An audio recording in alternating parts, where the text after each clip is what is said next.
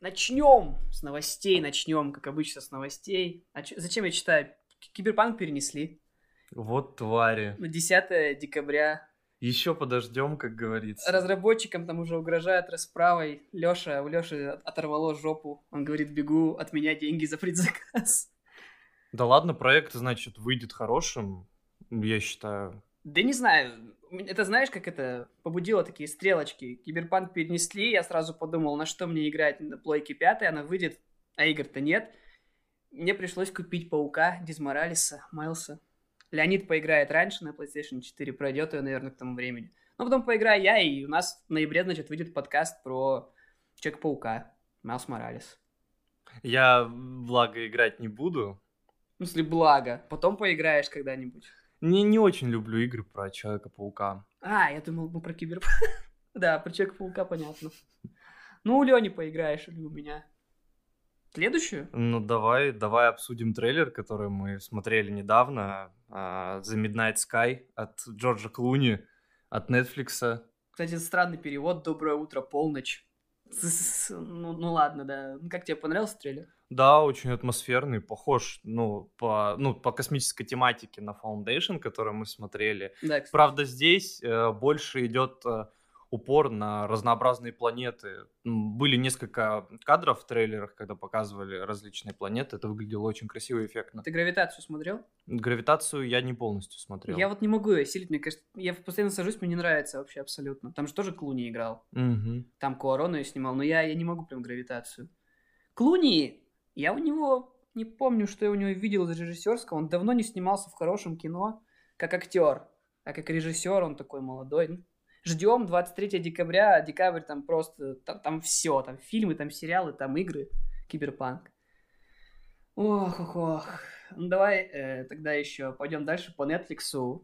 Они заключили партнерку с э, компанией Ubisoft и будут делать, получается, лайф-экшен, ну, то есть сериал по Assassin's Creed и мультисериал вроде тоже будет по Assassin's Creed. Но это новость, я не знаю, как к ней относиться на самом деле. То есть... в- К игровым экранизациям очень всегда большие вопросы. Ну, сериалов, это не было же сериалов таких, чтобы прям, чтобы в них деньги вливали. Вот будет Last of Us от HBO. Был Ведьмак.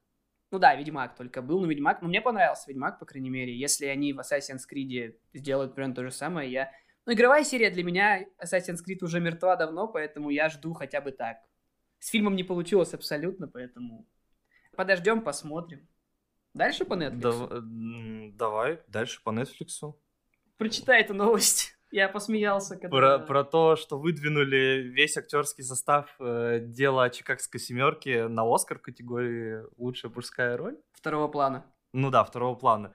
Э, где-то там смеется один Брэд Питт, когда Нет, видит ну на самом это. деле, знаешь, я всех еще могу понять, но Китона выдвигать за его роль пяти или сколько там, мне кажется, даже 10 минут не было, не сыграл, куда его. Ну да, но остальные, Редмейн, там, Барон Коэн, даже тоже Рейландс, вполне, как объяснить, попытки выдвинуть, это вполне нормально, их могут просто не одобрить. Но Нет, если одобрят, то будет хорошо. Редмейн, знаешь, он, э, он такой, он может попасть в номинацию, как он такой Oscar bait ный актер, он играет в таких фильмах всегда, знаешь, то, то про Хокинга, то еще где-нибудь. Ну, он такой, он как какой-нибудь Кейт Бланшет, то есть его видят такие, ой, Редмейн, это хороший актер, можно его пропихнуть в номинацию.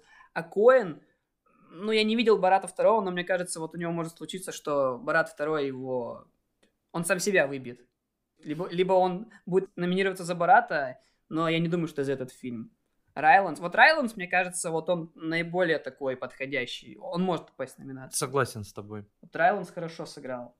Следующая новость у нас короткой строкой. Сериал «Американские боги», про который я вообще забыл. Ты смотрел первый сезон? Я э, не смотрел по... Это по одноименной книге Геймана, да? Да, по книге Нила Геймана «Американские боги». Так вот, пока все про него забыли, третий сезон начнет выходить с 10 января. Я так понимаю, он будет выходить еженедельно, поэтому мне предстоит два сезона осилить, ну, тебе меньше один, и, скорее всего, мы сделаем подкаст. Но я думаю, мы будем делать подкаст только по третьему сезону, потому что обсуждать все долго, и, ну, так, вкратце их обсудим и посмотрим, что можно. Дальше? Дальше. Две, две новости, которые... Да, прочитай сначала плохую новость, которая... Плохая новость это то, что сериал, на который мы делали обзор, ну, писали подкаст, э, Дивный новый мир, он закрывается. Да, его закрыли. Видать, не устроили рейтинги или критика.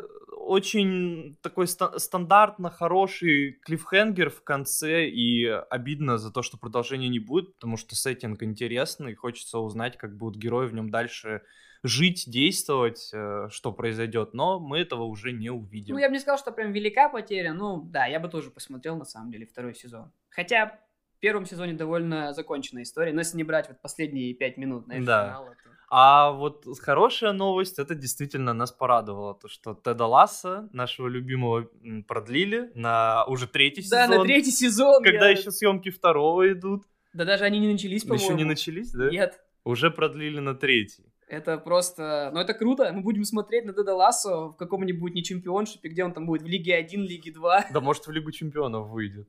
Так он в чемпионшипе будет. Ну, из чемпионшипа поднимется во втором сезоне, а там уже и Лига Чемпионов. Так это четвертый тогда сезон. Нам нужно ждать, пока продлят на четвертый. Вот этой новости я рад. Apple TV. Кстати, возможно, ну мы, наверное, уже сроки потеряли, но вот недавно закончился новый сериал от Apple TV. Его советовал подкаст Кинопоиска как раз-таки в предыдущих сериях Тегеран. Не слышал про него? Нет, не слышал. Я, может, дам ему шанс, и если, в принципе, он зайдет, я как-нибудь расскажу. Но не думаю, что мы будем его обсуждать. Apple TV в этом году прям радует, и мы рады за Теда Лассо. Поехали в подкаст. Поехали.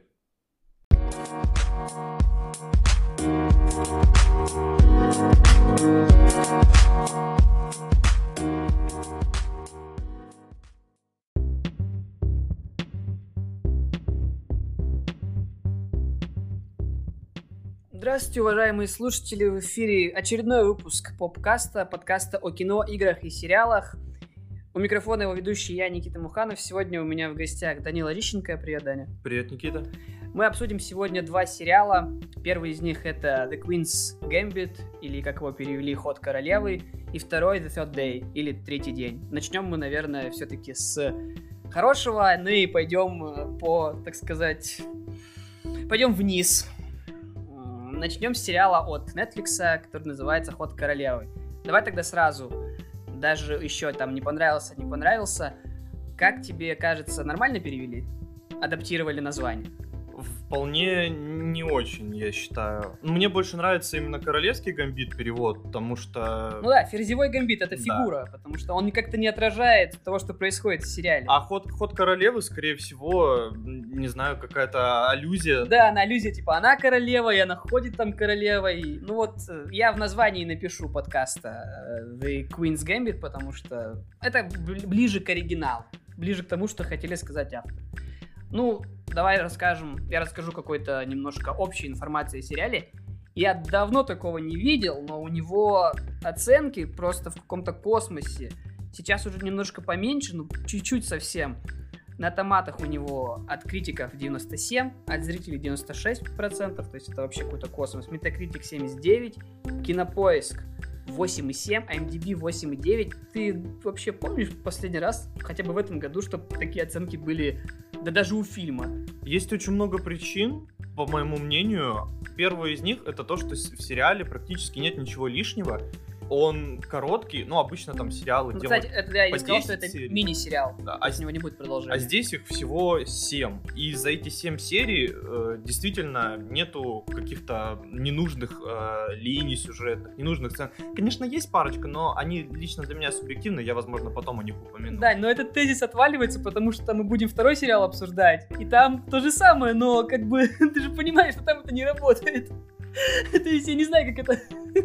Во втором сериале, господи, мы еще поговорим, что там вот наоборот надо было одну серию оставить, и тогда было бы вообще идеально просто.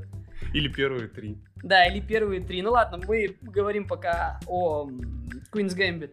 И, в общем-то, всем сериал понравился, вроде как. Все его облизывают. И я думаю, что... Я не думаю, что... Я точно буду его облизывать. Это пока что не лучший сериал года, но, наверное, на втором-третьем месте он у меня точно расположился. Как у тебя?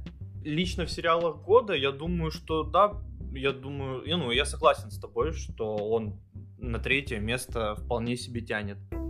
Тебе понравился сериал? Да, мне очень понравился. Мы об этом еще расскажем в процессе, когда будем обсуждать э, различные темы, плюсы. Практически каждая тема, которую мы сегодня собираемся обсудить, это своеобразный плюс сериала. Ну и начать, наверное, стоит все-таки с так скажем, с шоураннеров, э, с производства сериала. Это одно из ну, одна из тех причин, по которыми этот сериал действительно может похвастаться. Да, это опять экранизация. Как-то нам так везет у нас в подкасте, что не сериал, то экранизация. И это экранизация книги романа Уолтера Тевиса, получается. Но он также назывался The Queen's Gambit. Он также принимал участие в написании сценария. Вообще, я посмотрел, на MDB пишут, что там 4 сценариста. Но вот э, основные это Уолтер Тевис, автор книги, он, ну, наверное, он помогал какие-то детали там прорабатывать. А, я вспомнил, я читал в какой-то рецензии, что главный шоураннер, которого зовут Скотт Фрэнк, чем он был известен, у него есть, э, у него две номинации на Оскар, одна из них за Логана, недавно, буквально в 2018 году была. Марли и я смотрел этот фильм? Я смотрел, но не полностью. Ну, довольно трогательный фильм такой, чем-то на Хатика там похож, в общем. Малис Соркина, они там Соркин вместе писали «Готово на все». Я смотрел этот фильм, очень странный фильм, но об этом, я думаю, когда-нибудь мы поговорим. Ну и, в общем, ему помогали. В этот раз он взял... У него были же опыты с сериалами и с фильмами, где он пытался поднять тему шахмат, но там критики громили его проекты. В этот раз он взял себе в соавторов, он взял консультантов, которые помогали ему показывать шахматы. Интересно. Не то, что интересно, а аутентично. То есть, чтобы не было проколов. Не знаю, например, ладья ходит наискосок. Вот чтобы такого не было. А, ну, это, мне кажется, слишком... Ну, то есть, он же не шахматист сам. Он же откуда это знает, и чтобы там детали были. Вот поэтому, ну, он главный, скажем так. Будем вот его рассматривать как главного шоураннера этого сериала. И, ну, молодец все, что касается, как ты сказал, проработки серии, он и режиссировал серии. В принципе, это мини-сериал, то есть у нас не будет никакого продолжения. Это 7 серий, готовый сюжет, как несколько фильмов посмотреть. Знаешь, какую-то трилогию посмотреть. То есть у нас это детство, юношество и вот дальше идет. И с первой серии я, я знал, что там будет играть Аня, Аня Тейлор-Джой, я ожидал этого, но первая серия меня немножко выбила из колеи, потому что она вся посвящена тому, как Бет Хармон, который играет Аня Тейлор-Джой, то есть она шахматистка, главная героиня сериала, нам показывает ее детство, тяжелое детство, как она проводит все свое детство в приюте, куда попадает там после автомобильной аварии. И ты ожидал вообще такого начала от сериала про шахматистку? Начнем с того, что у меня было очень много различных ожиданий от этого сериала. И в контексте спортивной драмы такое начало, которое должно нас как-то приблизить к пониманию, к мышлению главной героини, оно вполне себе уместно когда показывают ее э, стадии, ее стадии взросления, ее предысторию, так скажем, из-за чего она такой стала эм, действительно нестандартной личностью, как по мне это очень важная, я считаю, часть сериала. Как я уже раньше упоминал, в этом сериале практически нет ничего лишнего, и я считаю, что это точно не, не лишняя часть. Мне это очень понравилось. Э, наблюдать за этим, это, ну, еще раз повторюсь, это важная часть сериала. Ну, я вот уже после просмотра сериала, я понял, зачем эта серия нужна была, то есть показать ее, например, зависимость от наркотиков, как она началась, по сути. Потому что ну, будем честны, э, ответственность за то, что она стала ну не наркоманка, она, получается, сидела на этих транквилизаторах, да, таблетках, лежит на дедоме, по сути-то. Она ведь не сама там стала, они пичкали их этими таблетками. Вот, кстати, я вообще я не читал, не вглублялся историю, зачем они вообще пичкают детей транквилизаторами. Наверное, для того, чтобы они были послушными. Это же все-таки эм, приют, где множество детей, и бывают дети гиперактивные, безбашенные, а держать все под контролем это вполне естественно. Нет, ну знаешь, мне это напомнило, э, пролетая над гнездом кукушки, но там понятно, там психи, ну то есть э, обитатели психиатрического, так скажем, отделения. Там понятно, зачем им дают э, эти препараты, а зачем их дают детям? Я не думаю, что это какие-то мощные транквилизаторы, прям сильно действующие, которые используются для психически больных. Ну, она ведь подсела на них. Ну, потому что, ну, она хотела как бы большие дозы. Ну, может, то, что еще детский мозг, знаешь, она... Это как зависимость. Если ты в детстве на что-то подсаживаешься, наверное, трудно с этого слезть. Да. Хотя вот когда она подсела на алкоголь, это, она ведь не была уже ребенком. Ну, она подсела на алкоголь из-за матери. Из-за мачехи, точнее. Ну, из-за мачехи, да. Но она уже не была такой, таким ребенком. Давай немножко вкратце тогда расскажу о сюжете. В принципе, сюжет нетривиальный тут.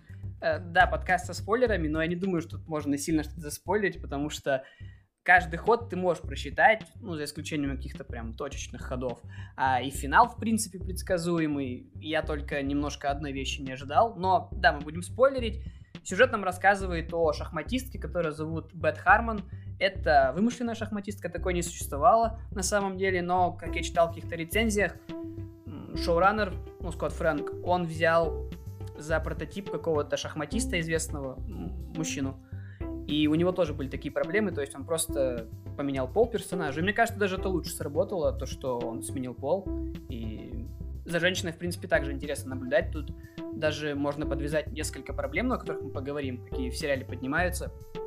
И весь э, сериал нам показывает, в общем, ее параллельно ее карьеру шахматистки и параллельно историю ее взросления. То есть ты как будто вот чисто смотришь на одного человека и как она боролась со своими недугами. То есть у нее была, как мы уже сказали, зависимость от таблеток, транквилизаторов, насколько я помню, была зависимость алкогольная. И была такая третья зависимость, можно сказать, такая аллюзия, это зависимость от шахмат. Да, я хотел об этом побольше рассказать, что действительно эти все на наркотики, ну, транквилизаторы, алкоголь, который она принимает, это очень тонко, так скажем, проводит параллель с ее страстью к шахматам. Даже сама Бет говорила, когда они интервью, когда она интервью давала, что э, ей безопаснее в этом мире. И, ну, явно было видно, что девчонка в депрессии в определенной находится, и это как ее успокоительный, ее наркотик, шахматы. Она без шахмат себя не представляет. Это вполне очевидно, когда смотришь сам сериал, потому что шахматы нераздельно связаны с ее взрослением, с ее адаптацией к миру, потому что она из приюта, она, естественно, ничего о мире не знает, и первое, что она делала, первое, что она хотела сделать, когда вышла из приюта, она хотела доску себе шахматную, она хотела записаться на шахматный турнир, то есть ее, ее даже мир это внешний особо не интересовал, ей нужны были только эти шахматы. Причем на протяжении всего сериала. Да. То есть у нее и не появляется этой заинтересованности в ну, в реальном мире, по сути. Потом уже персонажи другие ей говорят, даже сама мачеха говорит, что есть вещи в мире поинтереснее, чем шахматы.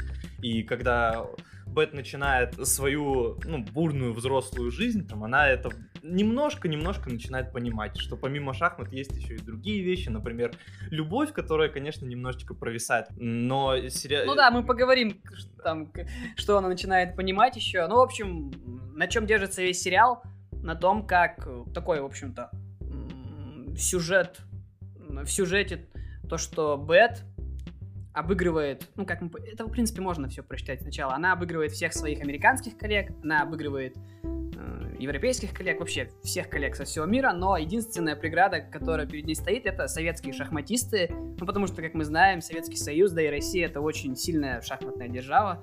Советский Союз был еще сильнее, и как показывается в сериале, все боялись играть с советскими шахматистами, потому что это была такая ну, мощная банда шахматистов, которые обыгрывали абсолютно всех, и чтобы сыграть с чемпионом Советского Союза, тебе нужно было быть прям действительно world-class чемпион, не знаю, каким-то MVP по шахматам, только тогда ты сможешь, и то никто не мог их обыграть, в принципе. И, ну, это, я не думаю, что спойлер, в финале она обыгрывает все-таки самого главного шахматиста, грандмастера. Они же у нас по-русски грандмастеры тоже называются? Нет, гроссмейстер. Гроссмейстер. Гроссмейстеры. Она обыгрывает главного гроссмейстера. И с помощью каких приемов мы все это тоже обсудим. Там, в общем-то, такие параллели проводятся. Давай тогда поговорим о персонажах. Давай, очень, очень интересный каст, грамотно подобранный. Сначала давай обсудим, конечно же, Аню Тейлор Джой. А подожди, ты мне скажи, ты мне скажи вот такую вещь, насколько его Дадли держит в кандалах у Netflix. Я, как, я не знаю, я видел его, наверное, уже в пятом проекте Netflix. Причем я видел кадры, что он еще в каких-то других проектах Netflix. Что с Дадли? Он кровью договор подписал? Я думаю, он нашел свою площадку, на которой в которой он востребован и которая хочет видеть проекты с ним, почему бы и нет? Мы говорим про Дадли из Гарри Поттера. Да, если кто не понял. А, это же тоже хлеб, тоже деньги, поэтому почему бы и нет, если тебя хочет видеть этот сервис. Ну просто это так сериале. странно, да. В каждом фильме, в каждом сериале мы буквально месяц назад обсуждали Devil All Time, и там был Дадли, тут опять Дадли. Причем у него здесь роль, ну, чуть побольше, но Я не знаю, он продался в рабство Netflix, мне кажется. Просто видеть этого Дадли и про Аню Тейлор-Джой. Она, вот, э, я выписал себе, да, 50% этого сериала, да мне кажется, даже больше процентов сериала держится именно на этой главной актрисе. После просмотра я вообще себе не представляю, кто мог ее сыграть лучше. Да, у нее очень запоминающаяся внешность, э, знаешь. Глаза. Такая, да, очень острые, острые черты лица, глаза, улыбка, нос, прическа даже. Э, вне, внешне она подходит такой шахматистке. Да даже э, пофигу на шахматы, она именно как человек, вот ее характер, она такая остра ко всему, э, видит мир просто, ну, по каким-то своим параметрам, что ли, себе на уме. Это очень красивые черты лица ее. И давай про отыгрыш тоже поговорим. Отыгрыш действительно замечательный. Я ну, с тобой... ну, мне понравилось, знаешь что? Мне понравилось, как они... Они ведь там делали такие скачки во времени. Ну, маленькую ее играла другая актриса, а потом играла она. Мне понравилось, как они с помощью прически меняли возраст. То есть показывают 13 лет, показывают там 16, 21. И ведь реально работает. То есть вот эта вот прическа такая, горшок этот тупой, ты смотришь, ну да, 13 лет. Ну, может, ладно, чуть побольше, но ты веришь, что они... Это, наверное, один из немногих случаев, когда с помощью парика, правда, можно поменять прическу. Внешность разноплановая. И поменять не прическу, а возраст. Поменять возраст, да. То есть ты меняешь прическу, и у нее меняется возраст. И я смотрел такой, ну да, и поменяли прическу, я верю, что она вот теперь старше, а теперь верю, что она младше. Как-то это так. Но это, наверное, все-таки заслуга костюмеров, гримеров. Это вот они прям поработали на славу. Потому что я думал, что они, знаешь, сменят ей прическу, и я не поверил. Я поверил. Ну и плюс, конечно, отыгрыш Ани Тейлор Джой, она... Но в этом сериале она показывает, что она, в принципе, может все. И я думаю, в ближайшее время, если она, конечно, будет играть в хороших фильмах, мы увидим ее в каких-нибудь каких-нибудь номинантах на Оскар, скорее всего. Да, мне кажется, что это сериал как э, резюме для этой актрисы. Получается, она показала, что она может быть серьезной, может быть сентиментальной, может быть какой-то э, эксцентричной, э, может быть любвеобильной, даже не знаю. Она может... как будто, знаешь, играет несколько ролей. То Да. есть она играет и наркоманку, и алкоголичку, тут же она играет шахматистку, тут же она может играть леди.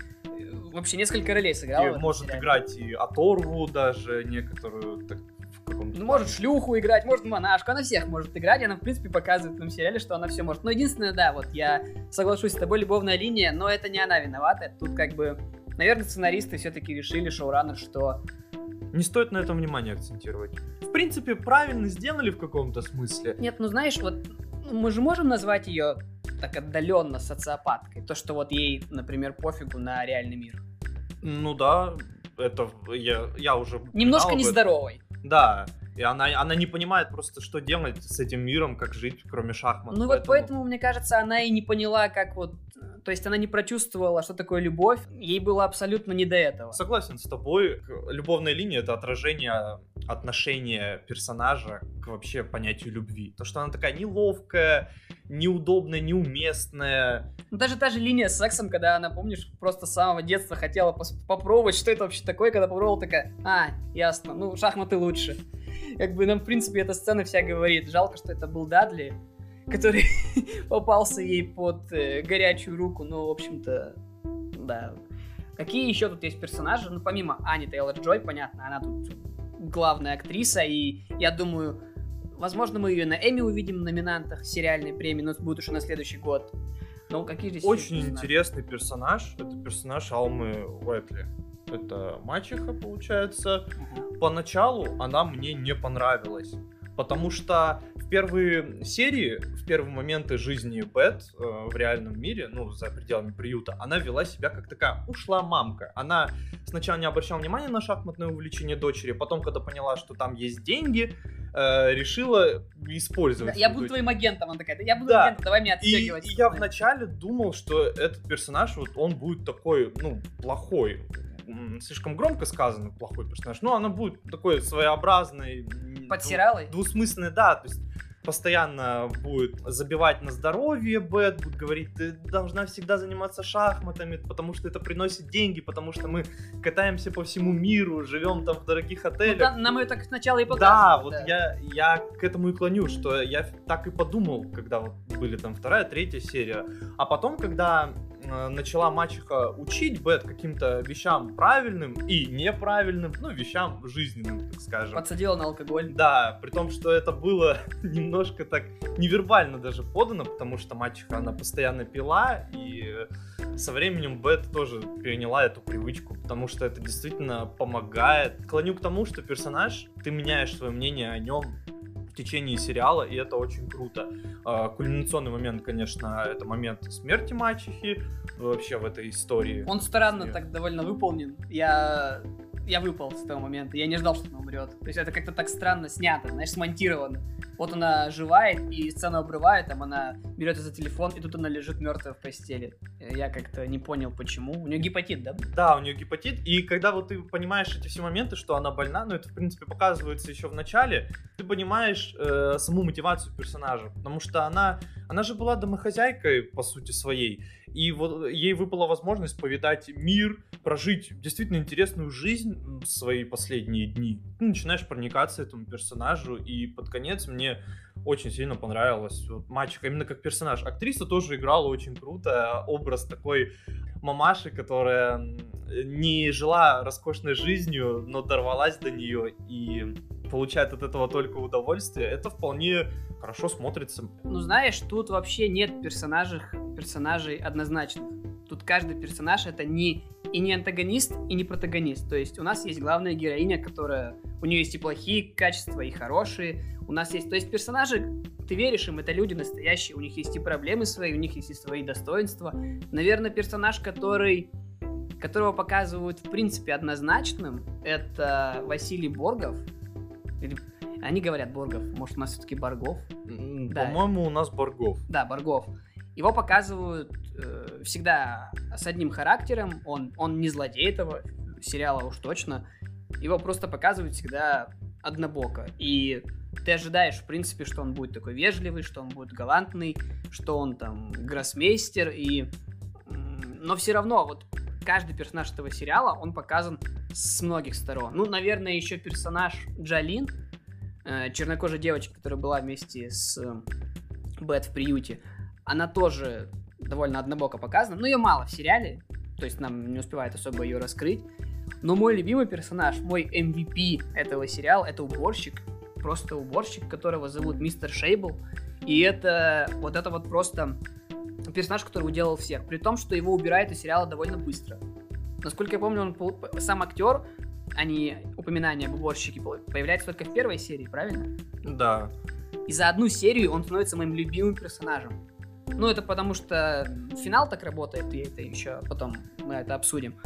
Но вот уборщик, потому что у меня сразу прокинулись эти мысли, особенно вот э, после того, как э, сериал закончился. Ну, давай тогда об этом Тейси поговорим, что ты говорил, что ты ну так, не можешь со мной согласиться, что, что лучшие шахматисты, ну, возможно, слово лучше неправильно, что хорошие шахматисты могут скрываться за формой уборщика, то есть они могут скрываться в обычных людях, каких-то...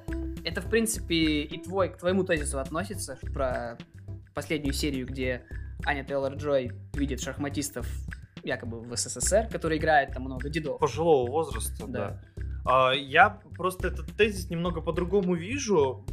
Мне кажется, что создатель показал тебе не нужно обладать какими-то, знаешь, качествами, которые присущи обычным спортсменам. Я не беру пример шахматы, а просто остальной какой-то спорт. Что шахматы это спорт доступный абсолютно для всех. И чтобы играть, э, ты не должен как-то быть хорошим, быть лучшим. Ты можешь просто играть, играть всю жизнь. И в шахматах нет предела совершенству. Это очень хорошо показано в сериале, когда ты понимаешь, что самые лучшие игроки это не вот эти звезды, допустим, да, как та же Бэт, а самые лучшие игроки это игроки, которые играют в шахматы всю свою жизнь. И это такой вид спорта, в котором ну, нет предела совершенству, что ты можешь постоянно, постоянно играть, постоянно улучшать свои умения и приобретать опыт. Э. Ну, также, мне кажется, знаешь, что показано, что все-таки лучшие игроки в шахматы, гроссмейстеры, это те, кто играет максимально просто. Они не придумывают, есть же разные комбинации, разные виды, как открывать игру, как закрывать, какую ставить защиту. Но ты же помнишь, насколько я помню, это была игра в Мексике, да, с Барговым, mm, Бэт с Барговым да. в Мексике. когда она проиграла, она говорит, он, у него все ходы были очевидны, Да, простые. предсказуемые. Я их все читала, но он этим меня и обыграл. Потому что я хотела как-то, ну вот, вот так вот походить, или вот какую-то другую схему придумать. Но этот сериал, он тебе прям прямым текстом говорит, что лучший способ выиграть это делать простые ходы, потому что твой соперник их не ожидает. Это, простой ход это всегда неожиданно, согласись. То есть никогда ты там что-то задумаешь и отыгрываешь какую-то схему. Да, у Баргова были свои схемы, я не помню, там слишком сложная шахматная терминология, довольно такая. У него был определенный план, по которому он играл всегда, но он играл по нему всегда, и он делал всегда одни и те же ходы, и благодаря этому он был лучше. Плюс к этому можно подвязать следующий тезис о том, что ну, о коллективизме и индивидуализме. Это в сериале такая одна из основных тем, когда персонаж, который, наверное, которого мы последнего забыли обсудить, это Бенни Уотс, шахматист с лицом младенца. У него история, именно как у самого персонажа, она очень похожа на историю Б. То есть его нам демонстрировали именно как такого тоже, знаешь, мальчика-гения, который тоже... Заносчиво довольно. Да, который тоже быстро пробился вот в ве- вершины этой карьеры шахматной. И когда был матч между Бет и этим Бенни, Какой, то- какой из матчей? Они же там сыграли не, просто са- миллион. са- самый первый. Эм, Это было, по-моему, в, Ци- в Цинциннати, насколько я помню. В общем, он обыграл ее примерно ее же стилем, что ли. То есть э, они, они оба играли так необычно, неожиданно, и он э, просто показал ей, что он такой же, как она, но он лучше. И это ее сильно задело. Ну, он ее научил, этот персонаж все-таки показывает, он твой тезис немножко отодвигает, потому что он показывает, что все-таки ты должен учиться, ты должен не то что переигрывать партии, ты должен переигрывать партии, смотря на свои ошибки прежде всего. Я клоню к тому, что он обыграл ее ее же стратегией, чтобы показать, что она не работает. Ну и что нужно учиться. Да, И потом он стал ее таким йодой, духовным ментором. Насчет того, что ты сказал про коллективизм и индивидуализм, у аме- американские шахматисты, они все индивидуалы, а советских шахматистов нам показывали, как они, будучи даже соперниками, обсуждали ходы бет, как-то пытались вместе найти... Ну, Тактику Да, обсуждали. найти решение, как ее обыграть. И это очень хорошо построено, очень грамотно сделано так, что под конец э, все друзья Бет, когда они собрались в одной комнате, Да, начали сцена. ей подсказывать, как обыграть. Это приблизило американский шахмат, э, шахматный спорт к советскому. Ну да, то есть там показывается, работает. что по сути ты можешь взять лучших шахматистов, и каждый, каждый силен, например, в какой-то одной области. Ну, как нам показывали вот этих в конце американских шахматистов. И каждый знал, например, свою область, там, у кого-то защита, у кого-то нападение, и каждый говорил, что делать в определенном аспекте. Вот тебе и получается коллективизм, и как он работает. Знаешь, довольно мало фильмов и сериалов, которые показывают Советский Союз с хорошей стороны. Либо они клюквенные, либо они агитка. Ну, в общем-то, понятно. В этом сериале мне нравится то, что наконец-то показали не, не клюквенных персонажей, ну, за исключением там КГБ, ну, это, наверное, уже как по методичке. Но, в принципе, персонаж Баргова, он тоже хор- хорошо прописан, и хорошо показан, и показан аутентично, и даже финальная серия, где Москва показана довольно в общем, знаешь, как из учебников по истории. Вот есть Кремль, вот есть это, вот есть то. И видно, что снято не в Москве, но это все равно работает. Ты веришь, что люди пытались... Там вывески на русском хорошо смотрятся. То есть не хорошо, а без ошибок. Не как каких-нибудь борде, где там, знаешь, что-то фотография с паспортом, непонятно, что написано. То есть люди изучали историю. Люди изучали историю и советского спорта, шахматного, и американского шахматного спорта. И мы, в принципе, кстати, не поговорили, знаешь, о том, как мы к шахматным относимся. Ну, понятно, что мы не гроссмейстеры, хотя кто знает. И вообще, я люблю шахматы. Это довольно... Хоть при том, что это довольно, ну, можно сказать, скучная игра, но особенно если за ней смотреть. Но она очень интересна. Такая драйвовая довольно, особенно когда ты подходишь к финальным, к финальной части уже этого боя, и у тебя остается, у тебя остается немного фигур, у противника немного фигур, и ты начинаешь прям очень сильно думать, очень напрягать свое серое вещество, и шахматы же, они, почему детям говорят играть шахматы, а они развивают вообще любое мышление, аналитическое развивает мышление, развивает твои в принципе, математические способности. Ты учишь, учишься думать клетками, ты учишься думать такими движениями. синхронными. И вот как ты к шахматам относишься вообще? Хотел обратить твое внимание на то, что сами шахматы, вот они реально круто показаны в этом сериале в том плане, что шахматы это ведь очень ЧСВшный спорт, потому что люди, они очень высокомерные, когда дело касается шахмат в основном. А в этом сериале я это очень хорошо заметил, когда... На персонаже Дадли даже. Не, когда, когда Бет, да, приходит на вот свой самый первый турнир, турнир штата Кентукки, и, ну, к ней относятся как к девочке без рейтинга, то есть она неизвестна, ее даже в первом туре ставят против девочки, и как бы, что, чтобы их осталось как можно меньше Мгм. в турнире. И показано то очень грамотно, как лица ее соперников, соперников Бет, менялись на протяжении партии. То есть вначале они смотрели на нее действительно свысока, а когда она их ловко обыгрывала, действительно, там, за несколько минут, э, как она говорила, она там первая всегда листочки эти приносила со счетом, лица э, менялись у ее соперников, э, становились более серьезными, потом, э, потом был какой-то небольшой ужас. И уважение в итоге. Да, когда они понимали, что их просто обыграли как детей, и им ничего не оставалось, кроме как пожать руку. И ты понимаешь, что это м, такой своеобразный вид унижения. Не знаю, я, я видел э, вот, на лицах, на лице Бет, на лицах остальных шахматистов, да, именно вот такие, такие признаки высокомерия и Ну да, это есть. Да там, в принципе, каждый персонаж. Шахматист, что Дадли, что лицо ребенка Бенни, они довольно обидчивые люди. Они на поражение реагируют болезненно. Не то, что они там завидуют кому-то, но они очень болезненно воспринимают поражение. Потому что это все-таки... Да, как бы можно быть, как мы сказали, есть разница между коллективизмом и индивидуализмом, но шахматы это индивидуальный спорт. У тебя может быть там тренер, наверное, сейчас есть тренеры по шахматам, но ты как бы все равно все, отход... все исходит от тебя. Прежде всего, как ты готовишься, какие-то книги читаешь, и литературу здесь нужно читать громадную кучу. Особенно мне понравилось, знаешь, когда Бет все-таки решила наконец-то изучать партии Баргова. Она читала, что он делал, и какие он совершал ошибки, какие он совершал ходы. И изучение соперника — это довольно значительная часть в шахматах при подготовке, особенно когда ты играешь на ну, на больших турнирах, где главным призом становятся уже деньги, и это, в принципе, даже такой компетитив спорт. Это тоже было, ну, тоже является какой-то частью высокомерия, что ли, потому что Бет до этого говорила, что она анализирует только свои прошлые партии, именно свои партии, а чужие партии она никогда не, не анализировала, не да-да-да. смотрела. И потом, когда она уже поняла, что не, не весь мир так шахматный вокруг нее крутится, грубо скажу, э, она начала смотреть партии других, и это ей действительно помогло вот в своем шахматном деле. Ну да, также этот сериал, если уже отодвигать немножко шахматы, немножко их отодвинем на задний план, это, естественно, сериал о наркозависимости и сериал о алкозависимости. И как вообще с ними борются, м, с ними борются люди, подростки, дети. И, в принципе, можно даже это подвязать к тому, как... Это также сериал о том, как тяжело взрослеть в том же детдоме, хоть и там с представителями своего пола.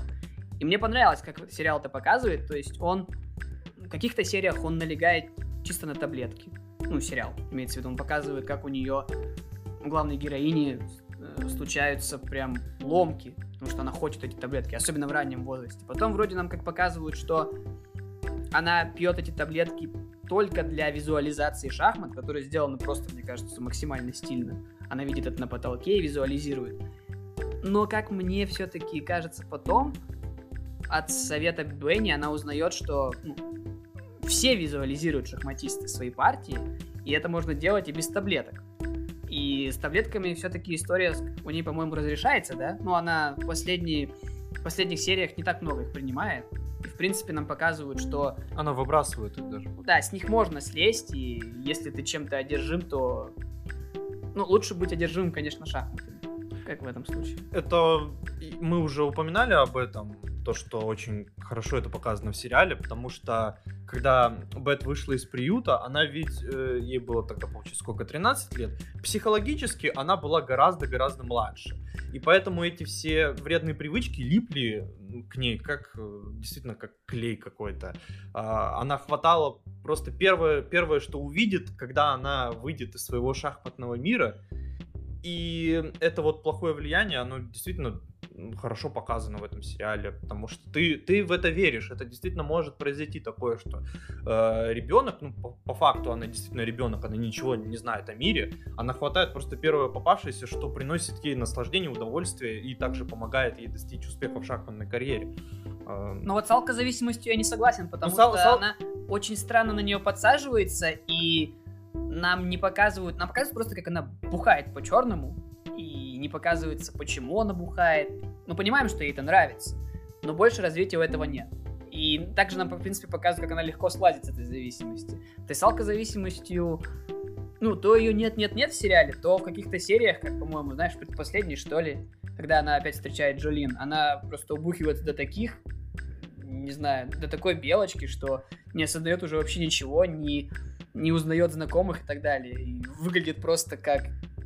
Ну, ну, ты видел, как она выглядит, накрашенная, спит там, она даже ударилась головой об стол, я думал, что она вырубилась вообще. То есть алкозависимость здесь немножко странно показана. Странно показано, почему именно она подсела на алкоголь. Но зато это очень хорошо коррелирует с тем, что у нее были такие, да, три страсти. Это вот алкоголь, это седативные вот эти препараты и шахматы. И мне нравится, что, знаешь, сериал не напирает ни на одну из этих тем прям на протяжении то есть, всего, всех серий. Либо нам показывают, как она одержима шахматами в какой-то серии, либо вот этими седативными препаратами, либо алкоголем. То есть он разбивает, он не концентрируется на чем-то одном. Вот смотрите, она не может это побороть. Нам показывают, да, вот она человек, у нее могут быть такие проблемы, а в этот период у нее проблемы с этим, а в этот период у нее проблемы с этим. Но она как бы находит решение. И знаешь, мне, я, если бы сериал продолжил линию, что она не проигрывает, я бы в качестве... Да я, наверное, скажу, что это такой недостаток первых серий. Она слишком марисюшная. Ну, потому что нам вообще в первых сериях не показывают, как она выигрывает. Благодаря чему? Она выигрывает и выигрывает и выигрывает. Напомнила, знаешь, Рейс последней трилогии Звездных войн. То есть человек добивается чего-то, человек добивается всего, но при этом нам не показывают, как она готовится, нам не показывают, то есть, а, что она изучает соперников, нам не показывают, когда даже она когда играет с сильными соперниками. Но во второй части сериала они это исправили, поэтому я это к недостаткам, наверное, не отнесу, но вот мне сначала это немножко резало глаз, это ее марисюшность небольшая. Показывали в какой-то степени, как, ну, почему она выиграет, за счет чего? За счет того, что в приюте ей, кроме шахмат, и заняться было нечем. Поэтому вот она все свое свободное время посвящала шахматам, даже когда лежала в кровати, она визуализировала свои партии. И... Но ведь там же не совсем были какие-то, а потом она на турнирах играла с ну, довольно она, сильными она, соперниками. По, она, получается, играла... Ну, соперники по сравнению с тем же Баргом там были не сильные, но а, были получается, это был просто чемпионат штата. Ну, Дадли был сильным соперником, при этом она его легко обыграла. Да, он был сильным, но там же играет э, свою роль именно недооценка же тоже соперника. Э, когда, когда ты недооцениваешь соперника, ты начинаешь пропускать очевидные какие-то ходы, моменты, поэтому тоже как фактор сыграл свою роль. В общем, что-то до за уши можно притянуть, я считаю. Ну, в принципе, да, я согласен. Что, что еще можно сказать об этом сериале? Да, вот я хотел, ну так, немножко прокинуть, что сериал, он все-таки о взрослении, но опять же он не концентрируется на этом. То есть нам показали одну серию, как она повзрослеет, нам показывают иногда моменты, как она не понимает, а что она пропустила этот момент взросления, да, пока ездил по этим турнирам шахматным.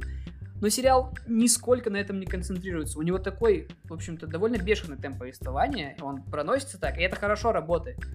Сериал, он поднимает многие проблемы, но не останавливается на этом. Также можно отметить, знаешь, слава богу, Потому что я, когда начинал смотреть, я понимал, это Netflix, и обычно как они снимают сериалы, какие проблемы они показывают. Слава богу, они не стали показывать, знаешь, вот эти вот моменты сексизма какого-то, или расизма, или там вот этот girl power. Они не стали это показывать. Они упоминали об этом. Ну, они упоминали, но они не стали, опять же, на этом концентрироваться и углубляться, потому что, ну, заметь, э, мужики там в сериале, они не говорили ей там, ты девочка, только, ну, только на первой самой они говорили. Она, что... она, она сама так считала, даже когда когда был момент с первым э, с первой публикации газет, ну или не самый первый, да, то, что они первых... больше интересуются да. жизнью, то, что там пишут, то, что это именно девочка обыгрывает всех, вот да, именно да. девочка. При том, что самим шахматистам не важно. Да. Они все относились с уважением. Вот мне нравится, что они не стали напирать это, потому что сериал от Netflix. Возможно, это, кстати, показывает проблему именно общества самого. То есть, если шахматисты как отрезаны от общества, то...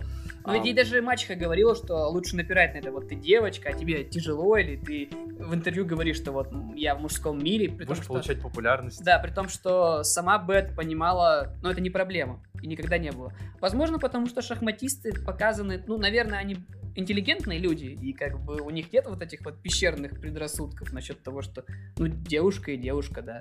А возможно, это сделано для такого, знаешь, драматизма сериала, показать, что вот девушка обыгрывает таких всех мужчин в этом сериале.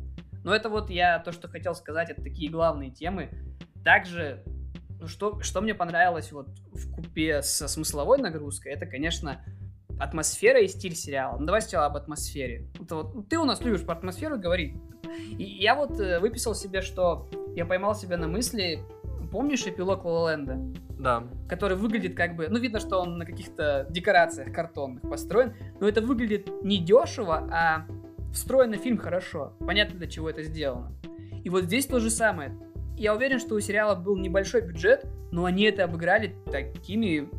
Те, кто строит декорации, как это называется, художники-постановщики, они сделали свою работу просто на 200%. Я думаю, этот сериал в плане костюмов, в плане декораций, грима, грима они будут в Эми точно в лидерах. Я в этом уверен. Еще ключевую, ну не ключевую, важную роль играет картинка операторы, получается, монтажеры, они тоже очень хорошо постарались именно показать. Ну, это уже к стилю больше. Ну, э, но все равно это как бы передает атмосферу э, часть. Ну, они связаны, атмосфера и стиль. Очень стильный сериал. Я люблю такие сериалы, которые, знаешь, показывают какую-то эпоху, срез эпохи, и они показывают тебе какой-то там магазинчик, как выглядел магазин, показывают тебе аптеки те же, показывают абсолютно все, как выглядел, выглядел Нью-Йорк, как выглядела, ну, единственная Москва, конечно, немножко смешная, да, выглядит. Но... Там были хромакеи странные, но это... Ну, кстати, знаешь, мне понравилось. Помнишь в последней серии, как они показывали Кремль? Mm. Это, это не хромакей, это как будто, как сказать, вот, фотография распечатанная, знаешь, такая выставлена на заднем фоне. Но это круто сделано. Мне опять же Лоланд напомнило, когда вот пытается стильно от чего бы у меня, например, бомбануло, если бы это был хромак. То есть ты, персонаж ходит, и видно, как, знаешь, на фоне ничего нет. А тут это ну, люди хоть как-то постарались сделать, чтобы ты поверил, что это Кремль. Как-то объемно выглядит все равно. Тем более, если смотреть, мне кажется, на телефоне, я смотрел на телевизоре, если смотреть на телефоне, это можно даже не заметить. Я, я смотрел на телефоне, я, в принципе, могу с тобой согласиться. Ну, то есть, да, это еще зависит от экрана, где ты смотришь, и люди подошли, знаешь, с слово забыл, не с идеей, а с выдумкой, вот. Люди да. подошли с выдумкой к своему делу, и мне нравится вот вообще все, декорации, как все подобрано, прически, костюмы, это вот великолепно. Особенно Аня Тейлор-Джой. Сколько там ей костюмов перешили, сколько причесок переделали, это страшно представить вообще. Ну, также разговоры тоже являются важной частью атмосферы, и здесь э, четко показано, что у шахматистов определенная речь, э, они у профессиональных именно шахматистов, то есть там у тех же советских или каких-то взрослых уже людей, у них такая хорошая речь, именно по шахматному прагматичная, а, хорошо поставленная, четкая. Да, более, доносят свои мысли. Более, более ниши такой класс, э, они выражают свои мысли куда свободнее, небрежнее. В общем, в диалогах тоже прослеживается недюжинная толика атмосферы, как по мне. Для меня это тоже важная часть, э, потому что слова, они тоже могут передать эпоху каком-то смысле.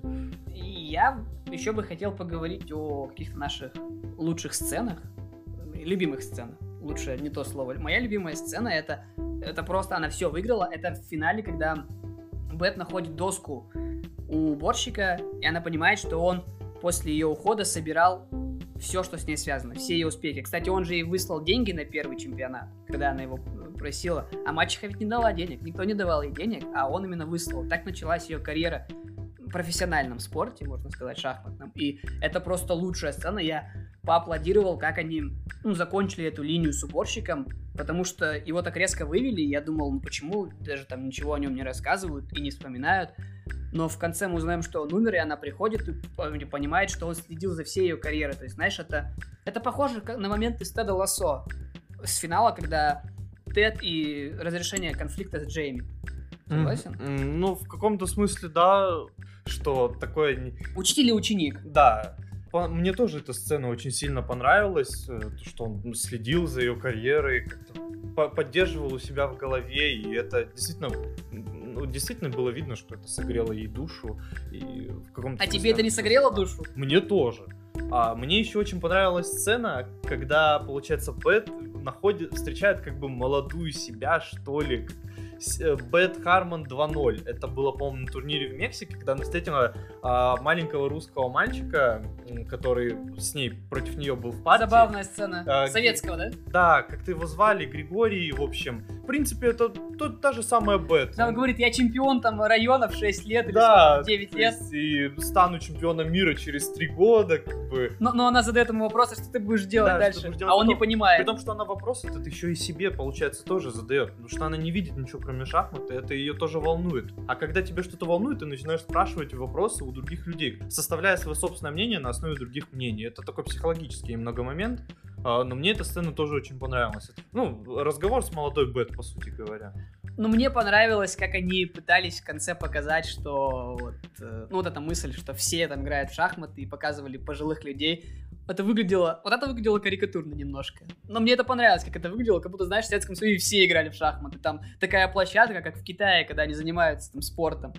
Немножко неправдоподобно, но в сериале работает. Это, кстати, да, очень такой хороший момент, когда показывают, что за шахматами следят, сто- Да-да-да, стоят за у этого здания. В Москве все переживают, там комментаторы все. Там... Ч- человек на свежем воздухе стоит с такой доской и там передвигает эти Как будто, фигуры. знаешь, Майкл Джордан приехал, а не шахматисты. Да, и, и люди стоят, это же получается зима, они стоят, мерзнут, и, ну им действительно интересно. И вот все эти кадры, когда показывают, то есть показывали этих людей пожилых, играющих в шахматы два раза, Мгм. а, когда только они приехали в Москву, и финал. И, то есть это же тоже очень красивый, хороший момент, э, когда показывают, что здесь действительно страна шахматистов. В каком-то смысле это ведь правда, ну, практически во всех смыслах. Ну, это правда, да? У нас шахматы очень сильно популярны и очень много спортсменов. Ну, просто это немножко преувеличено, и мне нравится, как они это преувеличили. Это не смотрится... Это смотрится карикатурно, но в этом сериале это смотрится в тему. Это, закон- это закономерный и очень хороший финальный момент, Да. а, когда Бет понимает, что эти люди, ну, пожилые, они же играют в свое удовольствие по факту, то есть они ни к чему не стремятся. И Бет, в конце концов, когда вот она побила чемпион, чемпиона мира, она понимает, что не, не в этом смысл был. Э, Смысл был не в том, чтобы стать лучше, а смысл был в том, чтобы наслаждаться шахматами. И вот, когда она идет играть с этими пожилыми людьми, а, создается ощущение, что она перенимает их ну, мышление и осознает, что ей хочется играть в шахматы именно из-за удовольствия, а не из-за того, чтобы всех победить. А, Ну, это и- довольно логичный финал, в принципе. Ну, наверное, можно подвести какие-то итоги. Это сериал, это самый легкий сериал этого года. За исключением одного, о котором я поговорю в подкасте про... Тед Лассо тоже легкий. Нет, ну в Тед Лассо они иногда, знаешь, вкидывают какую-то Ну, драму. Да. А здесь драма, она... Ну, она немножко так приспущена, она здесь не то, здесь что... драма, она именно в спортивном плане больше всего. Ну, в личной жизни за драму ты не сильно переживаешь, потому что ну, ты, ты можешь предугадать, что случится. Поэтому этот сериал, он не сам мой любимый в этом году. Какой любимый, я скажу в нашем обзоре года, я скажу какой. Из... Хотя если брать мини-сериалы, нет, хотя все равно нет.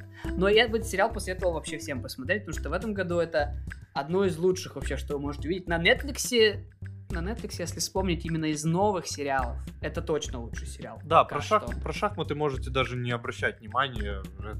Сериал, сериал понравится всем. Он не концентрируется на шахматах так, чтобы вы не поняли. Он, в принципе, очень... Там э, даже в шахматных э, играх показывается... В шахматных партиях... Меня бы сейчас шахматисты побили. В шахматных партиях показывается все в ускоренном режиме. Поэтому его смотреть довольно легко. Ну и Аня Тейлор-Джой это вообще... Это просто моя любовь. Я буду за ней следить. Теперь точно за каждым ее проектом. Ну, в общем-то, обычная история. 10 из 10 сериал. Для меня, для меня, ну, это не самый хороший сериал тоже в этом году, с тобой согласен. Но я бы оценил его немножечко пониже, где-то на, на 9 баллов, может даже на 8,8, что-то типа такого. Ты его рекомендуешь? Да, я его, конечно, рекомендую всем посмотреть. У меня уже пара друзей тоже смотрят сейчас этот сериал. Я им посоветовал, им очень нравится. Э, Хотя они о шахматах тоже не, и не увлекаются ими, и ничего с ними не смотрят. В общем, сериал очень крутой. Поехали к другому. Вот не хочется, но поехали.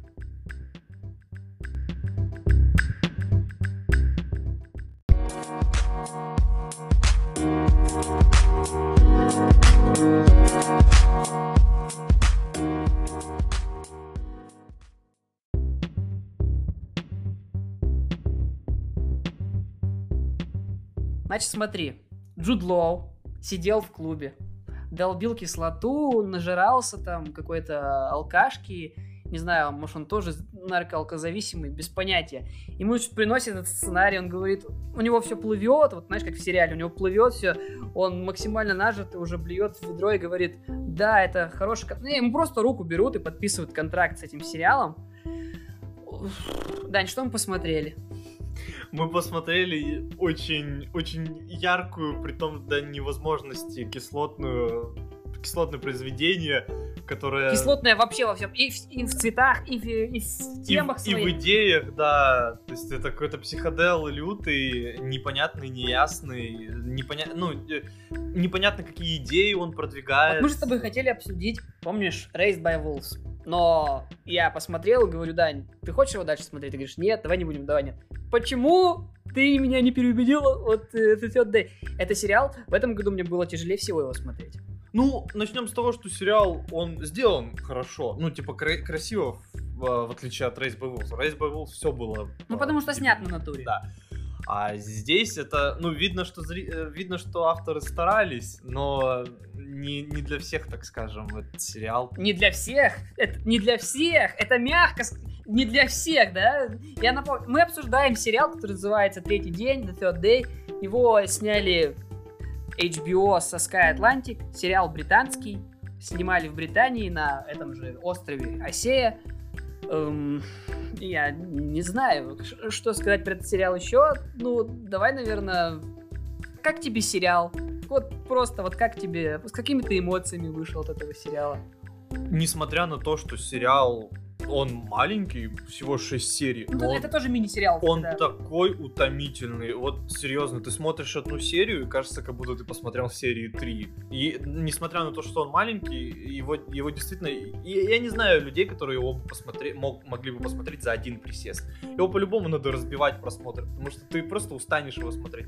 Он очень муторный, нудный, а, постоянно пытается тебе что-то навязать. Ты, что я, я вот его разбил на первую, третью и четвертую, шестую. Ну, собственно, я на самом деле не знал, что они разбиваются по частям, по повествованиям. Ну, мы расскажем опять же.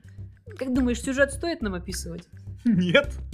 Ну, немножечко такую завязочку, э, что Джуд Лоу оказывается на острове, потому что он находится там, ну, получается, в бегах, потому что совершил преступление. Давай мы... Это ты уже спойлеры, спойлеры к сериалу, да. Эм... У нас спойлерный обзор. Сериал с чего начинается? Что Джуд Лоу идет по лесу с каким-то пакетом непонятным. Это вот я вам просто скажу начало, вы, вы поймете, смотрите он или нет. И видит, как девочка пытается... Я думал сначала, что прыгнуть тарзанки. Но она пытается сказать, повеситься, да? Повеситься на веревке какой-то тарзанке. Мы также видим вдалеке кого-то мальчика. Ладно, мы еще об этом поговорим, о видениях Джуда Лоу. И Джуд Лоу спасает эту девочку, которую зовут Ипона, и привозит ее на остров, где она говорит, что живет. Этот остров Осея. Странности начинаются там же, потому что у меня, у меня, стра... у меня сразу стало не по себе, как только я увидел дорогу, которая ведет к этому острову. Ее... Я вообще такого эффекта на самом деле даже не думал, что такое существует. То есть дорогу, дорога открыта в определенные часы. В, во все остальные часы ее размывает о, о, море, да, получается? Или... Да. Вода размывает, и по ней нельзя ехать. И вот это, знаешь, когда он попадает на этот остров, и начинается вот любой фильм про реднеков, который какой-то кринжовый, непонятный, некомфортный, они всегда пытаются тебя оставить, там, знаешь, они говорят, вот, вы там попейте у нас, вот поешьте. В играх даже такое бывает. Зашел в таверну, все, там умер. В, в кавычках умер. И здесь то же самое. Я сразу понял, Джуд Лоу, ну тебя не выпустят. Тебя не выпустят с этого острова, тебя не выпустят отсюда. И, в общем-то, вкратце говоря, это спойлеры, но я не думаю, что кто-то захочет смотреть этот сериал. Не знаю, возможно, ценители какого-то артхауса. Это спойлеры, но оказывается, что на этом острове можно назвать их сектой? Ну, типа, Или да, какой-то... религиозная секта, да. которая верит в этого одноименного бога Осею. И их, про их религию мы еще поговорим, наверное. И выясняется, что у Джуда Лоу вообще умер ребенок. Какой-то румынский иммигрант убил его, и там, они нашли изуродованный труп. И после этого он видит, можно сказать, видение своего сына, глюки видит. Я так и не понял, глюки это были. Нет, на самом деле, наверное, нет, но ладно, ладно, вот это такая завязка, да?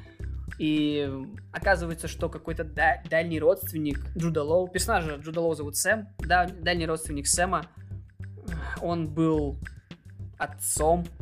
Отец это главная должность на этом острове, в этой религии. Он был отцом и, можно сказать, заправителем этого острова. По мере развития сериала, мы поговорим пока про первые три серии, потому что там история отличается. По мере развития сериала нам показывают, что эти реднеки его, можно сказать, заманивали нам рассказывается, что это они его сына украли, что они ему там подменяли ребенка, и, в общем, в перипетиях сюжета я даже не хочу лазить, на самом деле, потому что там столько всего, и очень много нагромождено, много ненужного, и... Давай, Даня, вклинивайся.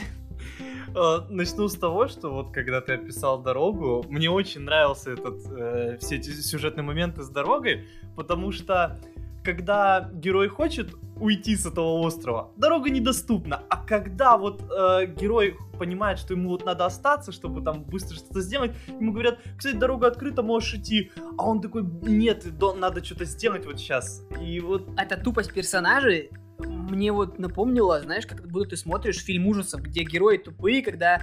Ты же помнишь, был момент, про первые три серии опять же говорим, когда Джуд Лоу подъезжал к этой дороге, она была открыта но он не ехал, потому что его что-то останавливало, что-то такое в себе. И вот почему? Объясни... Ты... Сериал не объясняет, почему. Ты, кстати, описал вот то, что напоминает фильм ужасов. Я вспомнил только что один фильм, который похож, я не знаю, смотрел ты «Плетеный человек», по-моему, с Николасом Кейджем. Я в рецензиях видел, да, как его зажигали там. Да-да-да-да-да. Смотрел. Там, в принципе, что-то похоже, тоже попадает в какую-то область. Также еще я видел в рецензиях кто-то писал, что похоже на солнцестояние. А вот солнцестояние я не смотрел. Я его не смотрел, но я знаю, о чем этот фильм, ну как он тоже какой-то такой о культах, странный, о религии, в общем. Но этот сериал он, он всех просто превознес. И давай, наверное, скажем так, ну, вскользь, какие у него оценки, там, в районе шестерки примерно на каждом. На кинопоиске побольше, там, 6,7. Примерно такие оценки ты ожидаешь от такого сериала.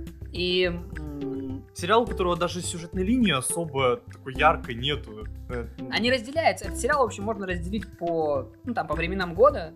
Первые три серии это зима, вторые три серии это лето. Наоборот. Лето, да. сначала лето, потом зима.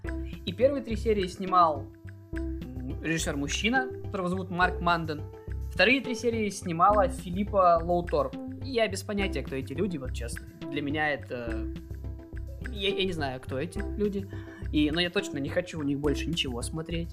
И этот сериал, он... Вот он не контровершал, он... Ты сказал не для всех, я бы сказал на такого любителя. Вот если вы м- любите если вы смотрели «Аннигиляцию», «Маяк», True Detective очень спорно, но вот первый сезон тоже похоже. Это вот все смешать, и картинку, и сюжеты, это вот получится примерно вот этот сериал. Что касается сюжетной подоплеки этого сериала, ну, я не знаю, я, я бы остановился на том, что первые три серии, они очень кислотные. Тона такие зеленые какие-то.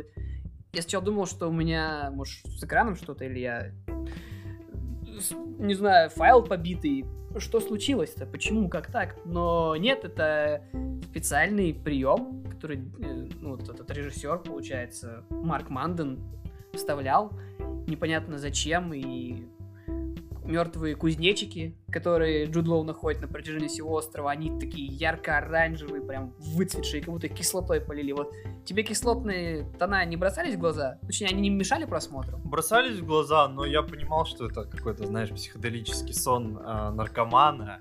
И первая половина, которая для меня является неким таким торжеством образов, это полностью себя оправдывает. Вот, кстати, а, насчет смысла этого сериала, мне кажется, когда ты показываешь сериал о каком-то культе, а, явное дело, что ты должен показать именно его отвращение. То есть обычно все такие фильмы, сериалы про какие-то секты, культы, они обычно отвратные, они не вызывают никакой симпатии. И это, я считаю, возможно, это какой-то специальный ход показать, э, что секта это максимально убого, плохо и странно. Как-то так я хочу, наверное, выразить свои мысли. Но, кстати, возвращаясь к тому, вот насчет этих видений про кузнечиков, э, смотрится так интересно, потому что все персонажи говорят, что у Джуда Лоу скрыта какая-то тьма, которая... Ну, в принципе, какая тьма? Не понимаю, что происходит. Какие-то персонажи хотят э, ему помочь, какие-то персонажи хотят его убить. Секунду спустя персонажи, которые хотят ему помочь, хотят его убить. И да, все... весь сериал такой. То есть ты, ты понимаешь, что это какая-то каша в голове, это бессвязное, бесцельное. Я, я понял, кстати, до меня только сейчас дошло, почему кузнечики. Я после финала, забежим вперед, э, в финале я для себя такую мысль уяснил, что все-таки этот сериал, он показывает Реднеки это такая, наверное, оболочка, которой почему-то так много, что они везде, их очень много, их можно было повырезать. Но этот сериал показывает, как ты иногда не можешь смириться со смертью. Ну, в этом сериале конкретно смертью своего ребенка. Ведь помни, всегда, когда он видел кузнечиков, он начинал видеть своего мертвого сына, Нейтана. И, наверное, кузнечики все-таки обозначают, как и говорят в сериале, символ смерти. Когда видишь кузнечика, ты видишь какие-то видения. И после последней серии, вот когда нам Джудуло в конце показывают, помнишь? Ну, можно сказать, да, что ему эта секта, она ему дала другого ребенка, а он поверил, что это его ребенок. Но сначала я думал, что он тупой. Ну, в общем-то, как и все персонажи этого сериала. Но, наверное, ему он себе сам внушил, что это его ребенок, потому что я думаю, что у него крыша поехала именно из-за смерти ребенка. Он не смог принять такую, вообще такую новость. Ну, наверное, это тяжело. Не, наверное, это тяжело принять смерть ребенка. Причем, что он был маленький ребенок, и Поэтому, я думаю, Джуда Лоу, ну, крыша-то и поехала. И в завершении этой сцены нам еще создатель тыкает просто миллиарды этих кузнечиков, которые летают. Которые об камеру даже бьются. Да, это было, конечно, мерзко, действительно, а, отвратно, не вызывать симпатии, но я повторюсь, это, наверное, ну, было сделано специально. Нет, ну вот ты согласен, что все-таки, ну, если подумать, и вот после последних серий, что, ну, Джуд Лоу жалко. В смысле персонажа или актера? Ак... Давай про актера Его! Э, Сэма, персонажа его жалко. Ты жалеешь, что ну так все случилось, и что он не выдержал и в общем-то, пал так низко. Ну да, я с тобой согласен. Ну, психика, то есть, вообще не выдержала. Он... Ему можно сопереживать в какой-то мере, потому что, несмотря на всю его на всю поехавшую натуру, это один из самых адекватных персонажей. Да, как кстати. Это странно да. не звучало. И, э, в принципе, можно соотносить себя с Сэмом, потому что он ничего не понимает, что происходит на острове, и как бы зритель ничего не понимает. Ну, потом он происходит. понимает, но все равно не понимает. По -по Потом, уже во, втор во второй половине сериала, Сэм становится не, не самым таким главным героем, он присоединяется к этой э, секте. И но он становится ты... ее основ... не основателем, ну, отцом, вот лидером, новым да. лидером, да. И ты, переста... и ты его перестаешь понимать, когда уже концентрируется на на его жене сериал. Ну, в общем, если первая половина еще смотрибельная, если первая половина, даже я, я бы сказал, интересная даже, то вторая половина, вот, э, зачем они сменили, как сказать, режиссера, да, трех этих серий. Женщина сняла хуже, причем намного хуже, и во второй половине нам показывается жена Сэма, которая играет Наоми Харрис, я даже не знаю, как ее зовут, Хелен, по-моему, ее зовут, с двумя дочками, как они приезжают на остров, и нам показывается опять персо... тупость персонажа, как из, как из ужасов. Этот остров, все ей говорят, уезжай, уезжай, она видит, что все заброшено, она встречает странные сцены, и... даже не хочу их описывать, вы если хотите посмотреть сам этот сериал, у вас эти сцены вызовут отвращение максимальное. Но будьте готовы, это не для впечатлительных сериалов абсолютно. И она не уезжает с этого острова с двумя дочками. Ну, а зачем с него уезжать? Он же такой классный. Ну, это показывает ее как плохую мать, потому что потом рассказывается, почему он не хотел уезжать, потому что она приехала сюда, ну, с определенной целью. Да, за просто, деньгами. Да, найти ответы, найти мужа своего, а не для того, чтобы провести день рождения дочери. Может, мне в описании написать, что там с деньгами, как там с деньгами перед этим сериалом. Я ну, это просто не знаю, вторая часть, вторая половина, она показывает, что эти реднеки на самом деле не такие уже тупые, да? И что остров разделился, одни реднеки хотят открыть его, другие реднеки хотят его закрыть и жить вот своей этой коалиции там. А, про какого же персонажа я забыл? Про персонажа Джесс. Ты не хочешь о нем поговорить? Персонаж Джесс, который играет Кэтрин Уотерсон, известная, ну мне, по крайней мере, известная по Врожденный порог, по-моему, насколько я помню, фильм переведен, Inheritance Vice с Хакином Фениксом и по фантастическим тварям. Этот персонаж появляется в первой части сериала, и она трахается с Джудом Лоу, беременеет, и мы думаем даже, что она нормальная. Кстати, это вот мое, наверное, одно из единственных удивлений, когда я узнал, что она тоже поехавшая. Вот это вот который живет в этой секте. И во второй половине сериала мы видим, как она становится так, неким таким лидером, как вот помнишь, Far Cry 5 это главный персонаж, mm. злодей, mm-hmm. сектант поехавший. И вот она, например, таким же персонажем становится, начинает там гражданскую войну, хочет вот эту свою новорожденную дочь сделать лидером, а Джуда Лоу, чтобы он впереди куда-то там уехал или вообще сдох. И... Да. В общем, вторая половина нам показывает, открывает глаза, проливает какие-то ответы, но она настолько слабая. Во-первых, убираются кислотные тона, и ты начинаешь по ним скучать, потому что есть пару красивых пейзажей, но в основном, вот что делает этот режиссер, она просто говорит оператору, прилепляй камеру к лицу главного персонажа, Наоми Харрис, или к девочкам, и вот снимай прямо возле лица. Вот снимай каждого возле лица, бегай с ними, чтобы у тебя камера тряслась. Вот вторая часть сериала, она полностью, как сказать, в моем личном каком-то, знаешь, рейтинге она сериал так скатила вниз, потому что это было еще более невыносимо, чем первая часть. А смысловой нагрузки там вообще на мизинец. С дна Тихого океана упала в Марианскую впадину, да? В черную дыру, и там закрылась черная дыра и вылетела. А, на самом деле я немного не разделяю твоего мнения насчет того, что вторая часть слабее, чем первая. Просто она, ну, своеобразная. Так обычно про плохое говорят. Ну, да. Нет, эти две части, они одинаково плохие, начнем с того. Просто здесь, и, в отличие от э, того, что в первой части идет концентрация на каких-то образах, на психоделических моментах, здесь кислотные тона заменяются на кислотные мысли, кислотные идеи. И здесь уже э, отвращение э, сериал вызывает не то, что он показывает, а то, что он говорит, так скажем, то, что говорят персонажи. Ну так лучше бы он не говорил. То, что, то, что говорят вот эти сектанты, то, как они все это объясняют, ты понимаешь, что куда вообще я попал, зачем я это смотрю. Здесь это еще раз повторюсь, это, мне кажется, было сделано специально. Вот честно, мы, ну, подка... понятно, что подкаст бесплатный, но в следующий раз, если я такого увижу, я, я досмотрел ради, ради подкаста, чтобы у нас был, ну, какое-то противопоставление, не только Netflix, а вот и HBO тоже, но, господи, если бы не надо было писать подкаст, я бы этот сериал дропнул, ну, наверное, на серии второй я бы его точно дропнул, потому что, ну, кроме красивых планов, я не знаю, а также вот в этом сериале есть привязка к Джеку Потрошителю. Ты вообще понял, зачем она нужна была?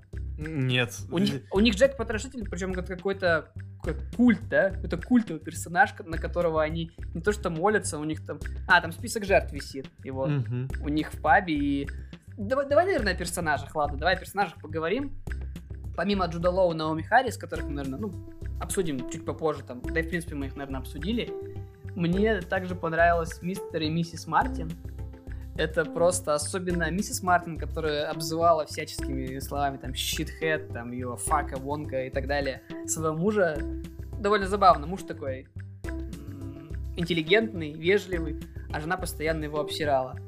И, в принципе, они нам показываются тоже какие-то с двух сторон то они понимают, что, то есть мы не расисты, например, мы там не шовинисты, мы все понимаем. А с другой стороны, когда Джуд Лоу, помнишь, говорит в первых трех сериях, он говорит, да ваша вера это вот ничего, то есть я не буду, вдруг еще кого обижу. Ну, он, в общем, начинает ставить под сомнение их веру, он говорит, а что, не говори так про нашу веру. Ты понимаешь, понятно, тоже поехавшие, и не будем спойлерить, как закончилась их судьба, я думаю. Ну, возможно, кто-то досидит до последней серии и посмотрит. И это я не хочу спойлерить. Но вот какие тебе персонажи еще понравились? Скажу про Эмили Уотсон, это актриса, которая сыграла миссис Мартин. Так и не могу вспомнить, где я ее видел. Она в некоторых моментах ну, начну с того, что она очень хорошо сыграла, и в некоторых моментах она играет лучше, чем Джуд Лоу. Ну, Джуд Лоу, э, по моему мнению, играет лучше всех в сериале, но на втором месте Эмили Уотсон, и она в некоторых моментах даже даже сильнее как-то начинает играть, э, в каком-то смысле затмевает. Нет, тут все хорошо думаю. играют. Ну, не знаю, допустим... По крайней мере, ты веришь всем, что они реднеки. Хорошо играющие дети, кстати. Да, это, это важная звездочка в нашем подкасте. Если дети сыграли хорошо, это уже им бал дает. Ну, поэтому... Ну, не всегда есть хорошие играющие дети. Не, мне не понравилась старшая дочь. А то, то, как с ней обошлась, э, то, как с ней обошелся сюжет, мне тоже не понравилось. Нет, то, не что... понравилась игра актрисы. Она а. как-то странно. Она как будто не понимает, что играет. То есть, когда надо плакать, она переигрывает и плачет на взрыв. Когда нужно когда она видит там сцену убийства, ну не будем говорить кого, она тоже странно сидит. То есть Это именно актриса. Мне она вообще не понравилась. Младшая сыграла хорошо. Она, кстати, получается такая смешная, такой смешной парадокс, что она говорит своей маме, то, что она ведет себя как камень, хотя сама актриса ведет себя как камень в Ну некоторых вот да, сценах. да. Но в целом я согласен. Нет, у меня, знаешь, у меня любимая актриса это все-таки Кэтрин Уотерсон. А знаешь, когда я это понял?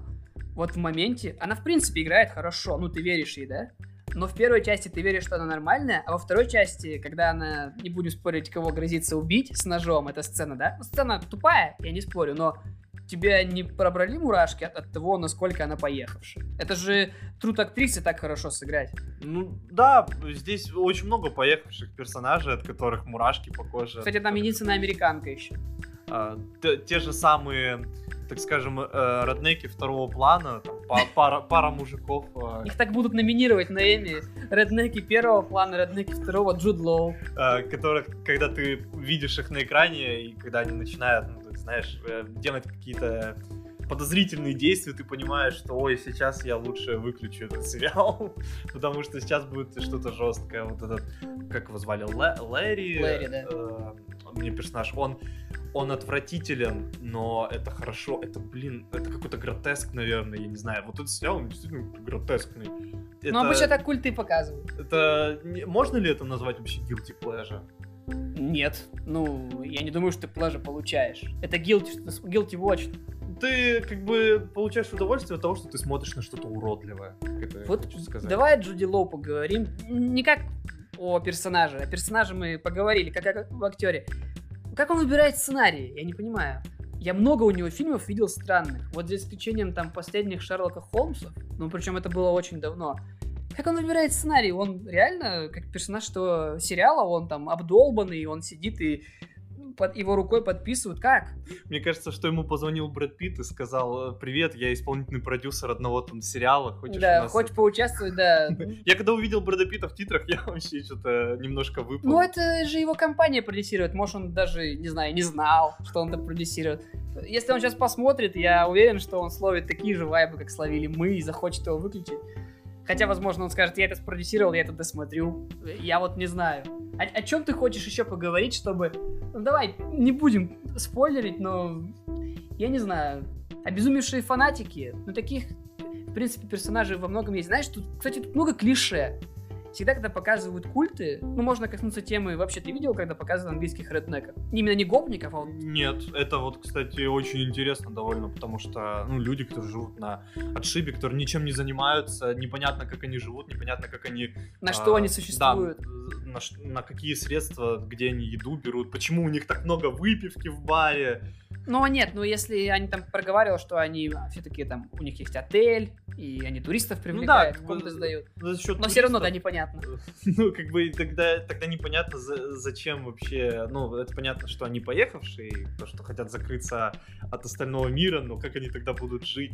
Такие вопросы задает Заметь, этот сериал. причем все реднеки, что американские, ну вот мы недавно в Дэвиле видели, что английские, они все поехавшие на религии.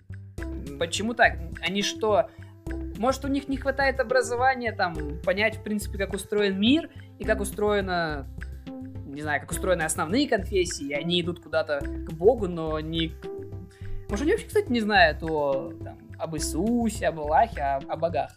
Да, я согласен с тобой, то, что у таких э, людей, таких личностей религия обычно стоит на первом месте из-за недостатка образованности, из-за того, что они как бы всю жизнь были отрезаны от мира, и все, что у них было, это религия, вера, поэтому они и становятся такими странными. Знаешь, это как старообрядцы. Мне кажется, вот если попасть старообрядцам, но мне почему-то кажется, что старообрядцы не такие, не то что воинственные, знаешь, э, ну да, какие-то поехавшие именно жестокие на голову. Там тушки всякие раскидывают, э, вскрывают их, и животных скрывают.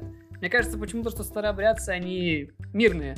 Да, еще вот помимо этих тушек животных, там еще были эти э, Вагины. г- гра- граффити, получается. С вагинами. Барельефы, в общем, все на этом ты смотришь и не понимаешь. Там была картина, которую... Мне страшно описывать это, потому что с Иисусом была картина, ну, в общем, я не буду описывать, а вдруг вдруг наш подкаст забанят. Ну, вы посмотрите, что за картина, и какое-то это прям богохульство. Но это, опять же, они сделали, вот эти реднеки. И, и честно, я не знаю, что сказать об этом сериале.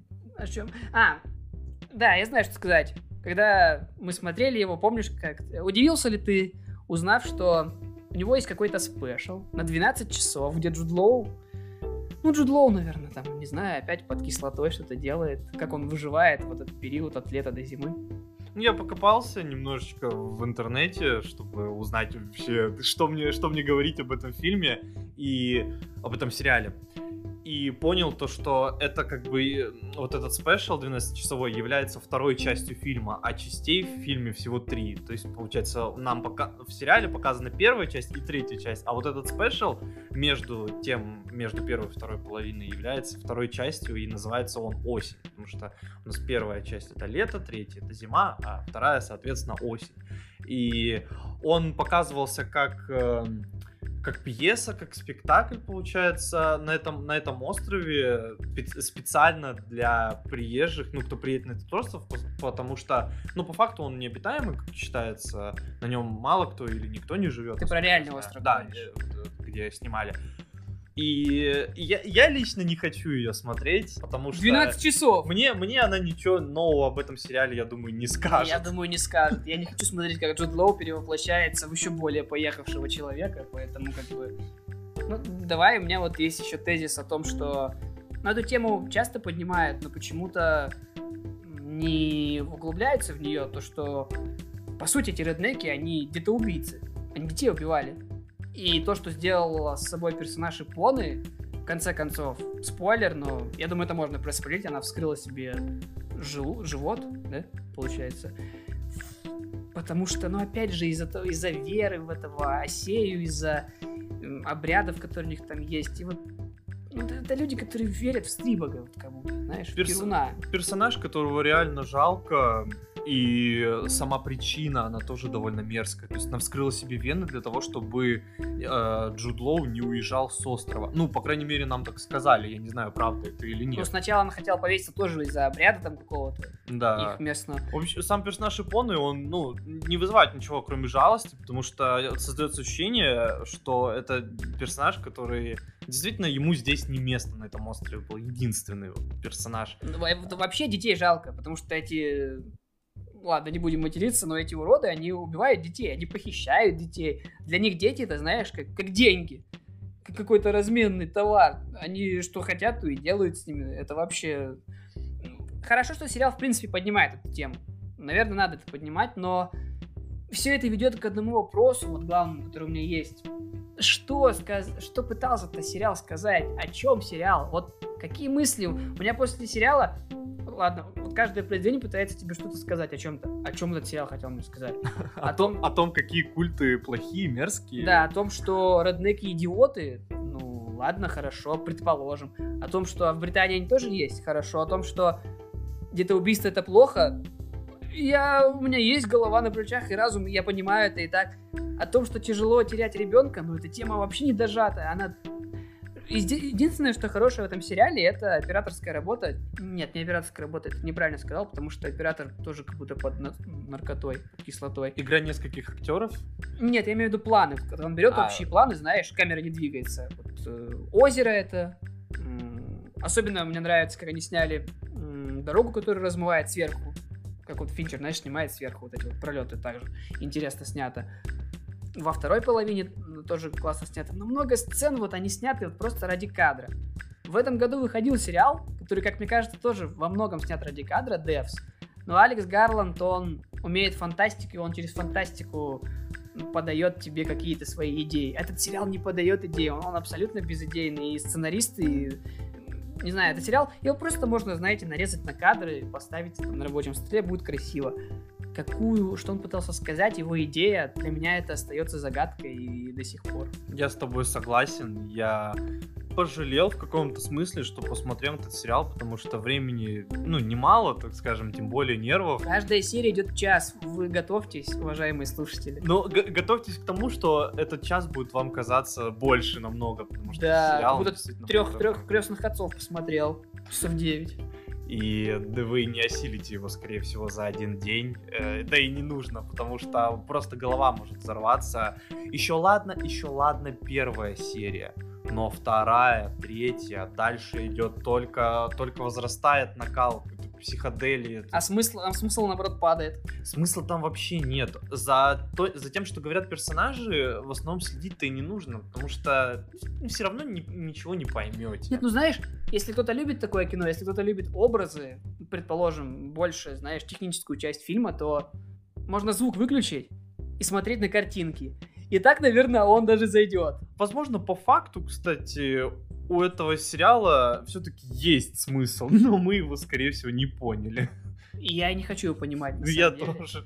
Поэтому мы в следующий раз будем не знаю как, мы будем прям это смотреть внимательно, о чем сериал, и вот э, мы думаем обсудить сериал Un- Un- Undoing, да, он называется? Да, Undying. Undoing он называется. Undoing? Да, это HBO с Николь Кидман. И он тоже мини-сериал, но американский. И там вроде будет триллер, поэтому не знаю. Этот сериал научил меня, что надо...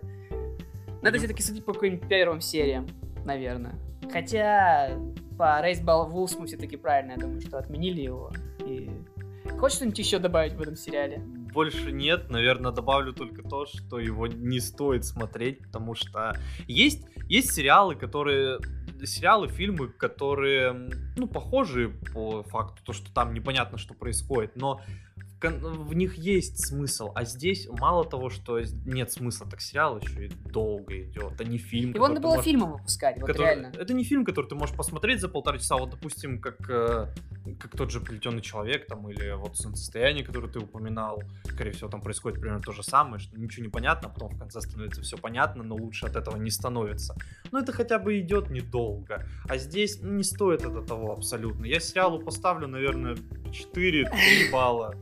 Я не, не знаю, за что его стоит любить, так это, ну, действительно, за игру Джуда Лоу, потому что персонажу действительно ты начинаешь сопереживать за планы, за необычную обстановку, потому что какой-то английский остров, он действительно выглядит крипово. Ты... Но красиво. В некоторых сценах можно пощекотать себе нервы, в некоторых сценах можно проблеваться. Какие, какие-то эмоции, если вы все-таки посмотрите и нас не послушаете, то На свой страх и риск. получите, я думаю. Я бы так сказал, я этот сериал... Э, посмотрите сами, вот на самом деле. Первую серию посмотрите и там решите, но... Вот он весь такой, как первая серия. И я ему поставлю Джуда Лоу и Джуда Лоу. Просто вот проект. Если вы знаете, в чем снимался Джуд Лоу последние, наверное, 5-6 лет, вы примерно представляете, где он снимался.